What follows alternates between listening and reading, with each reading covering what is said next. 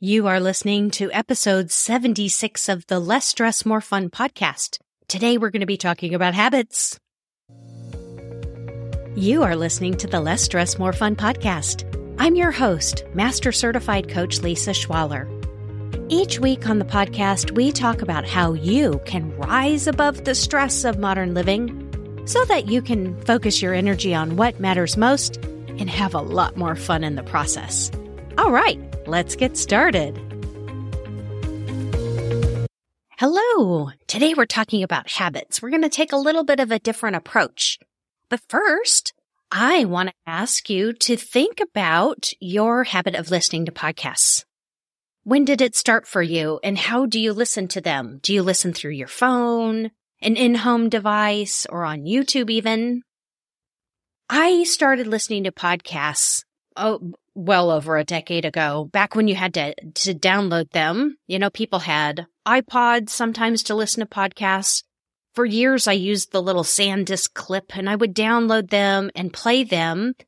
And it was such a good habit for me to get into of finding podcasts and listening to them regularly. I started listening when my kids were really young. And it was great because maybe we'd be at the park or something, or they'd be in the backyard and I could be with them, you know, supervising their play, but still learning and kind of feeling really mentally engaged as an adult. So it was like a win-win. I love habits. Habits is such an important part of my life and, and all of yours. Now, just to set the stage, we're not going to be talking about theories of habit change. We're not going to be talking about a really detailed recipe we'd be here for a long time instead of this little 15, 20 minutes that we normally spend together every week. And I also want to leave you with recommendations for habits. There's some amazing habit books. There's Tiny Habits by BJ Fogg, one of my personal favorites. Um, Atomic Habits by James Clear is really comprehensive and Mini Habits by Stephen Guise is, it's actually just very uh, lives up to its description. It just talks about having small habits. It, and it's just a nice complement to BJ Fogg's book. I've linked to those authors in the show notes, but we're not going to be talking about like how you create habits or how you change habits. We're going to be talking about your relationship with your habit self. Now, what do I even mean by the phrase habit self? And I would say that's the person you are when you're not really thinking consciously about yourself. It's when you're on autopilot and your subconscious behaviors are flying the plane.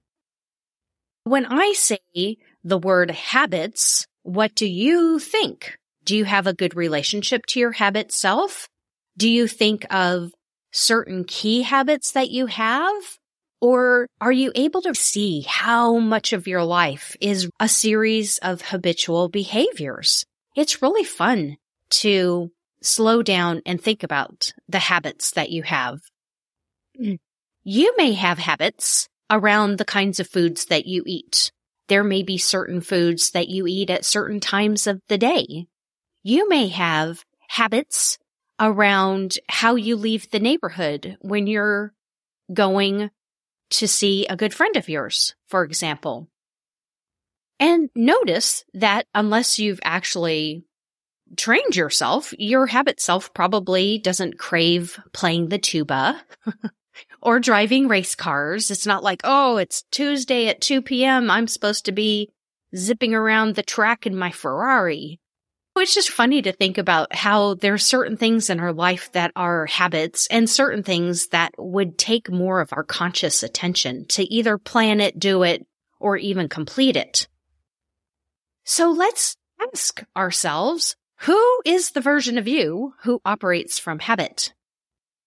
When I, I, I work a lot with clients on habits. In fact, that's probably one of the, the through lines of my practice is what do you do? Why do you do it? And, you know, what's on autopilot and are you aware of it? And what do you want to put on autopilot so you can free your mind up to be creative?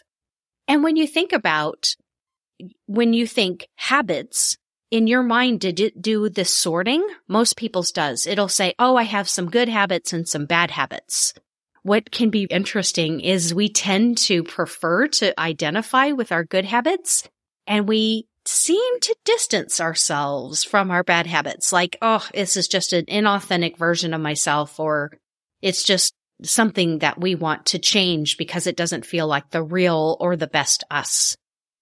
And hmm, when I think of habits, do I do that sorting? And do I have a lump of habits that I'd label good and a bunch over here I'd label bad? And do I identify with some habits as being more my real self? Isn't that a fun question to ask? Next is challenging yourself to do an inventory of your habits. The first things that may come to mind is some of the more obvious things like your daily routines or your weekly routines, or even as the seasons change through the year, do you have certain habits or just things that you do and you don't really think that much about them. But what's so interesting is how often there are subtle habits. So much of what we do really is on autopilot. You know, where do you store your canned food? Do you, do you have to think about it and decide every time or does it just have a, a place in your home? How do you answer the phone? Do you think every time about a different greeting or do you just have kind of a standard way? One of the things that I notice is when I close out the podcast, you know, my little closing, it says, I'll talk to you next week. And there's the emphasis on week. Actually, there's a lot of things in my life that I say a certain way. And I don't know how I decided it, but it has certainly become habit and I don't even notice it until I notice it. And it can be as simple as how do you fill up your water bottle? Do you have a certain um, way that you do that? Do you keep pencils or pens and, and what's your habit around that? Getting curious about why you do what you do. When you think about your habits and, and noticing there are the ones, the goals that you have, the habits that you might be trying to establish for yourself. But maybe through this observation, you notice a lot of habits that might be taking brain energy. It's fun to start thinking about. Is this a habit that I do and I do it on autopilot and I wish it was removed? Or is this a habit I actually like to replace with something different? I noticed that there was a habit of a certain way of cleaning up after meals and there were some things that I would do and I thought, why do I do that? That doesn't seem to really move the needle that much. But it just was a habit to do it. And I finally was like, I think I'm just going to stop doing this. So I'm going to heighten my attention and pay attention. And when I notice myself doing the habit, I'm just going to say, Hey, we're not doing that anymore. and it, along the same lines of just thinking of kitchen habits, I also am in a habit of making sure the kitchen is tidied up. But the really, the habitual part is the way I wipe down the counters. I just love a clean kitchen before bedtime. Uh, a replacement habit for like going, oh, all right, it's done, or just feeling like finally I can relax. I actually deliberately replace the habit of being like, oh, now I can finally relax with, ah, what a good feeling. And it sounds subtle, but it's been a very powerful way for me to look forward to cleaning up at the end of the day because I really do love a tidy kitchen. It's, it's just so much fun to have that sense of satisfaction. So th- that's a habit that I actually replaced. So what comes up for you? Are there habits that you do that you notice? Like maybe you notice a habit of checking your email when you're in meetings and you notice that it's distracting. Maybe that's a habit you just want to remove. And you're just like, you know what? I'm going to notice when I do that and just tell myself we're, we're staying in the meeting and we're paying attention. So that'll be something that I actually will invite myself to stay. Like, no, no, we don't need to check that now. We're staying right here and we like it here. So that's an example of a habit that it just takes a little, it pulls, it tugs a little bit on your attention and diffuses your focus, which can be a little bit of a stress activator, right? And that could be a habit you just want to remove. In the same example of emails, a, a habit that I've gotten into is I'll check at certain time periods of the day. And I've learned to remove the habit of looking at the notifications. I've actually turned almost every badging thing I can turn off off. And I've replaced some of those with the habit of checking at defined intervals. It just lets me keep my focus on the most important things. And then when I'm in my inbox or I'm in the Slack, then I, I'm there. I'm not just checking it as, as a, as a distraction or maybe because I'm bored or irritated or whatever. All right. Habits. You get to just notice this week how many habits you have. And then when you notice them, asking a few questions. The invitation for this week's episode is to go through the next week and imagine you're an investigative reporter and you're following yourself, your habit self around to create a documentary.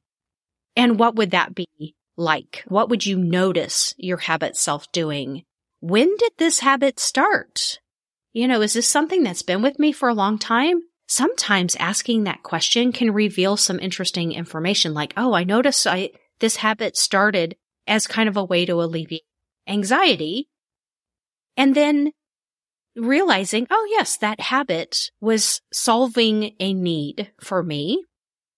But has the habit solved one problem and created another as a byproduct? What's fascinating in working with people to acquaint them with their habit selves and to really, really notice where their, the attention and focus is going. It can be interesting to notice that some of the habits that were intended to alleviate anxiety actually create byproducts that activate anxiety. And then for habits that you like or habits that have a need that they're meeting, but maybe you'd want to reshape them. What specifically about this habit do you want to keep? Asking questions like this and then exploring those different habits is such a beautiful and respectful way to approach developing a relationship with your habit self. I personally believe that the more we we put the the things we want to do, the things that are important, if there's anything we can do to put it on autopilot or to do habits or as they've described it, habit stacking, that frees up so much mental space for creativity and relationships and all of the juiciest, best things in life. And it's such a privilege helping people have a great relationship with their habit self and then have a very proactive and involved relationship with removing and then sometimes deciding to replace certain habits. There's tons of resources on habits, but the recipe works when you have good understanding and mindset around that. So have fun following yourself around like you're a celebrity who's going to be written up in Rolling Stone. It's a fun image. Thank you for listening. If you're enjoying the podcast, please rate and review wherever you listen. This will help other listeners find the show and bring less stress, more fun out into the world. Thank you so much and I'll talk to you next week.